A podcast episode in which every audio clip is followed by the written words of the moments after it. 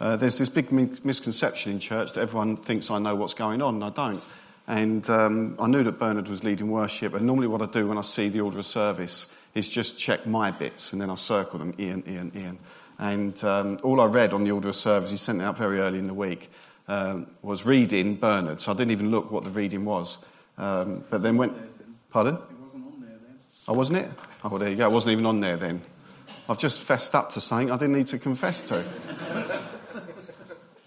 But the verse was what Bernard, I smiled because I love it when God does this, and often between a preacher and a worship leader, you do speak, and we do, we did have communication, but not on the, all the little, little details. And that verse that Bernard read at the beginning, uh, as he said, the most often quoted verse in the Bible, um, John 3.16 is, the, is my first verse that I'd written down, and I didn't know he was going to say it. For God so loved the world that he gave his one and only son that whoever believes in him shall not perish but have eternal life. And that's got to be a word for us, isn't it? When things like that happen, and Andrew, I didn't know she was going to read from Isaiah 53, the great prophecy um, about Jesus starts halfway through Isaiah 52, doesn't it? And goes into 53.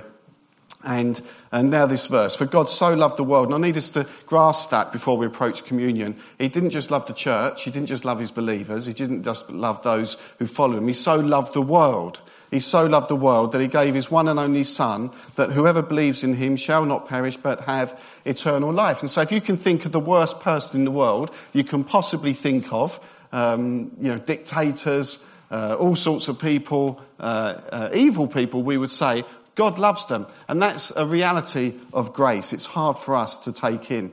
But for God so loved the world that he gave his one and only son that whoever believes in him shall not perish but have eternal life. How deep the Father's love for us.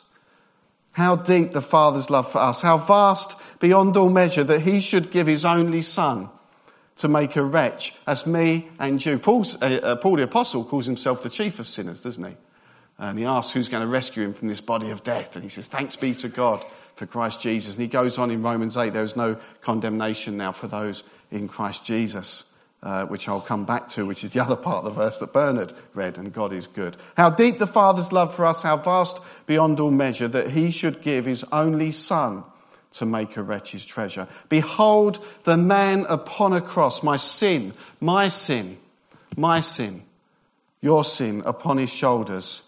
It was my sin that held him there. The thought of that, the thought of the things that I do wrong, Jesus paid for, but it really was quite violent and it was very costly. And a father lost his son. They were, for the first time forever, for, for eternity, was, there was separation because he had to take my sin and your sin. So she would never come to this table lightly. It was my sin that held him there. His dying breath has brought me life when he, he's on the cross and he said, It is finished. It is finished. I could tell you lots of stories this past week where I've done good things um, but I could tell you probably many more where probably the thoughts haven't been right or my attitude hasn't been right. And you can feel condemned. Uh, but you go back and, uh, to God, and the difference, I've said it before, between religion and faith, something I picked up somewhere. Religion is I've done something wrong, I need to hide from my father, and faith is I've done something wrong, I need to go and speak to my father. And so I went and spoke to him, and I confessed, and I'm set free, and ready to serve him the next day. I don't get things uh, perfect. I feel I let myself down sometimes. Other times I think I've done all right. But it's just a reality of life, isn't it? By the grace of God, we will carry on, is what we sang. And sometimes, for me and for you, that's just about it. You hang on because it's by the grace of God we can carry on. And the fact is, it's all about Him. It's all about Jesus. This whole meal is centered uh, around Jesus and what He's done for us. And so there we can't boast in anything we do. I will not boast in anything, but I will boast in Jesus Christ. And Paul echoes uh, this in Romans 1:16, I am not ashamed of the gospel because it is the power of God for the salvation of everyone who believes. What is the gospel? Good news. It means that in my brokenness, I'm a broken human being and I need fixing. And Jesus promises to come and set me free from the brokenness and to set me on that journey of new life, which is always ongoing for, until I meet him in eternity. I'm not perfect, and nor are you. And the theological terms are that once we accept Jesus into our life and we ask for forgiveness and we accept that he takes my stuff and puts it on himself and on the cross and deals with it, then I am sanctified. But equally, you go on being sanctified. It's not It's finished. The sin is paid for, but we're to go on changing, becoming more like him. Why should I gain from his reward? I cannot give an answer, but this I know with all my heart. His wounds have paid my ransom. And that's a reality. So my only response is to live for him because he died for me. He died that I might have life. It's easy to neglect. And next week, millions all over the world will remember all the sacrifice by people who laid down their lives for others. And Jesus gave his life for the world, not just a set few people that are involved in wars. There is a huge spiritual war you heard on the, on the uh, video, because there is one that doesn't want people to come to know Christ. And he's against us. He's against this church. He is against you as a Christian. But Jesus gave his life for the world. And at communion, we remember his words Do this in remembrance of me. Maybe he thought we'd forget. When I was up in uh, Stock, uh, we used to have the Remembrance Sunday. They shut the road, and um, uh, it was a really moving service. And, and there, unlike here, uh, the British Legion used to invite the three ministers back for some sherry. Uh, it was very pleasant, one of the perks of the job. And went in the scout hut, and when you know, I don't drink sherry, but you know, you felt obliged to. Um, so two hours later, I'd go home for dinner. Um, no. Um, but there, apparently there's all different colours in sherry. I don't really know, but I, I sipped it and I don't really like it. But anyway, it meant the world to these fellas that the minister could even take the time uh, to stand with them. And they were really good people. And one of them, and actually, to, to my shame, I don't know if he's still alive or not, because he would really hobble and be so proud in this, in this walk along uh, Stock High Street. He said to me over this glass of sherry, How long do I keep doing this for, you? And Why are people really worried? And I said, well, There's about a thousand people out there. You know, I think, I think there are. They're coming. They're turning up. I do think they care. But what about this holy moment? What about this holy moment? What about our holy God? Do people really care? Are people flippant? Is the church flippant? What about Christianity? People say, thankfully, I'm going to die in battle. Um, these are my non Christian friends, not the people in the church, thankfully. Um, um, isn't it on the wane? Isn't it outdated? Isn't it a myth? I'm going to tell you a fact now. I don't know if you know this or not. The global church is growing faster now than at any time since Jesus was resurrected. Do you know that? It's growing at the fastest time since Jesus was resurrected. And we need to pray here for the transformation, not only for Billericay, but for the United Kingdom. And we've got lots of people, all people sent from this church, people going from this church into the workplaces or families or schools or universities, uh, or mission partners, everything else. The things that go on here during the week and the other uh, buildings. All for mission and ministry. And because we want to grow the church, because the church is the agent of God's kingdom. So we need to pray for that transformation of our country because it is in a bit of a mess. And we should have confidence that it will be okay because the Lord reigns. And on my travels and conversations, I, I pick up on a, a bit of disquiet. All the technology, all the technology, I love technology, I love a gadget, I don't know how to use most of them. Um, and I have to ask advice. I'll probably use about 5% of what my iPhone can do.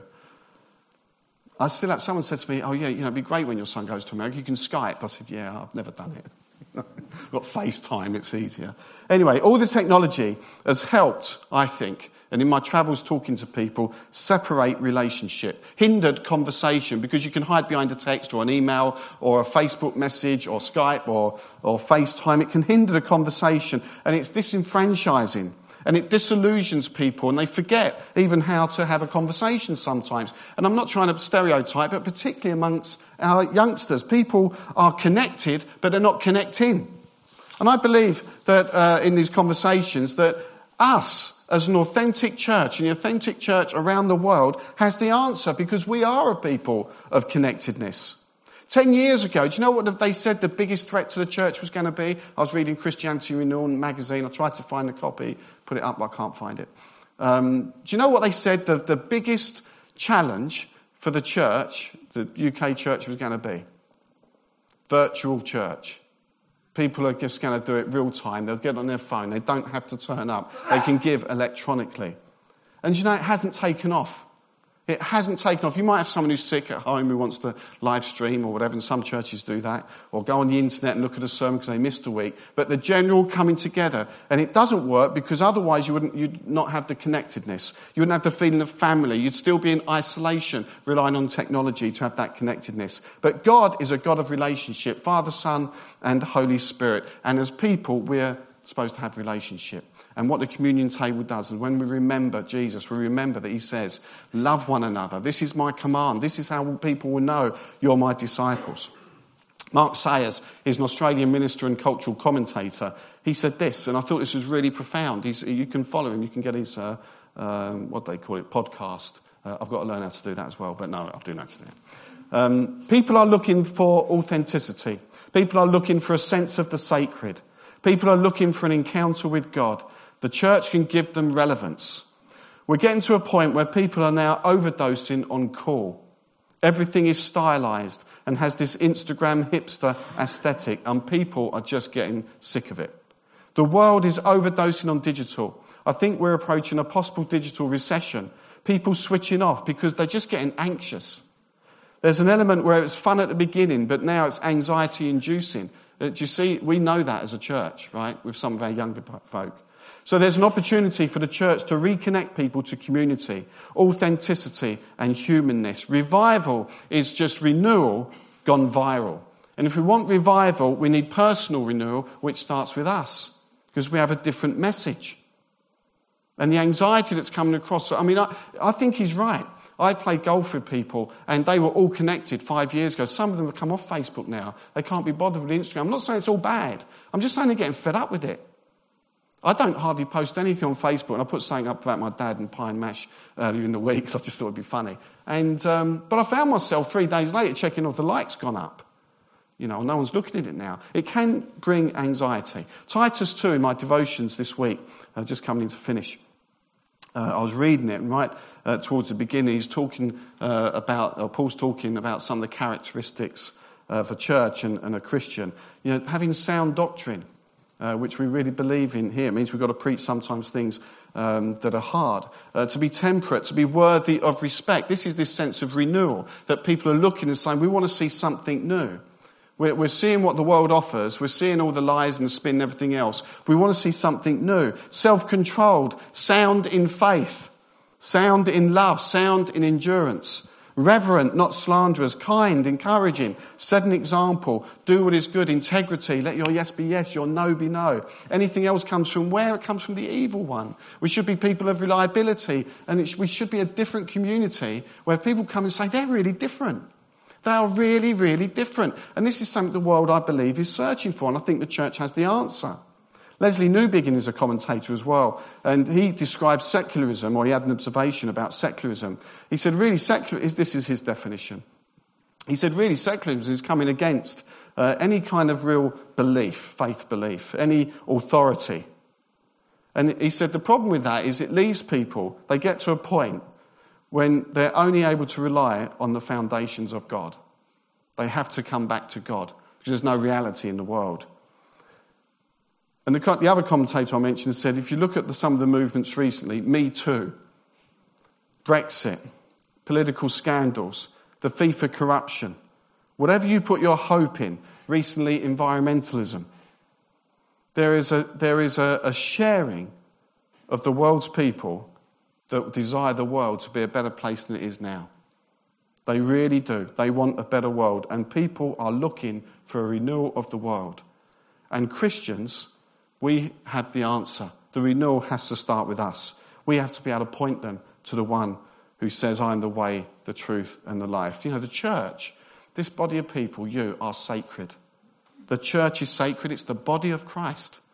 That's why there's so much attack on the church, because it's the body of Christ, and Satan will come against it. But he, will, he, won't, be able to, he won't be able to defeat it because we're the body of Christ. On this rock I will build my church, and the gates of it will not come against it. You personally are sacred. You've been bought by Christ, which we celebrate now. You are being sanctified, changed by God. People are searching, people are looking, and they're looking at us. For God so loved the world that he gave his one and only Son, that whoever believes in him shall not perish but have eternal life. For God did not send his Son to condemn the world, but to save it. I had that written down as well, and that's what Bernard said at the beginning. God did not send his Son to condemn the world, but to save it. If you're sitting there this morning and you've trusted Christ, and you, you realize that your wrongdoings are on him, and he's taken it to the cross and he's paid for it, you are not condemned. If you're not, if you've not done that, then you're not trusting in Christ, and you are condemned. You're going to be left to pay for your own sin. But you don't need to because God sent his son for the world, and that means for everybody. So next Sunday, there'll be uh, a few thousand people down at the War Memorial, I guess. I'm not sure how many they get. And we'll do that because it's right to remember a sacrifice. But we say today, and God says to us, do this in remembrance of me. And I have to live my life out accordingly. So as we come to this table, we won't come flippantly, and we will remember him. We will remember him because he's the only one. I cannot boast in anything. No gifts, no power, nor wisdom, but I can boast in Jesus Christ, his death and resurrection, and I am not ashamed of the gospel. It is the power of God for the salvation of everybody who believes. And people are looking for something new, and I believe, I really believe, if we see, I believe we will see revival, but it's going to start with the renewal of us, and people will just be attracted to it because it's not working out there. Father, I thank you for your word, and we thank you that you invite us to your table. We come because we can, not because of our own strength, but because of what you've done for us. And just in these moments, I pray, Lord, that uh, we just bring uh, the things that we need to bring before you, being assured that you can forgive us and you will forgive us and we're set free. That there is no condemnation now for those in Christ Jesus. As we take the bread and the wine, we remember it's your body given for us, your blood shed for us. But there is no grave for you. There's nowhere we can go particularly. We can be with you everywhere because you are everywhere. Because you died, but you rose again. The grave could not hold you. So in these moments, we offer up our prayers to you.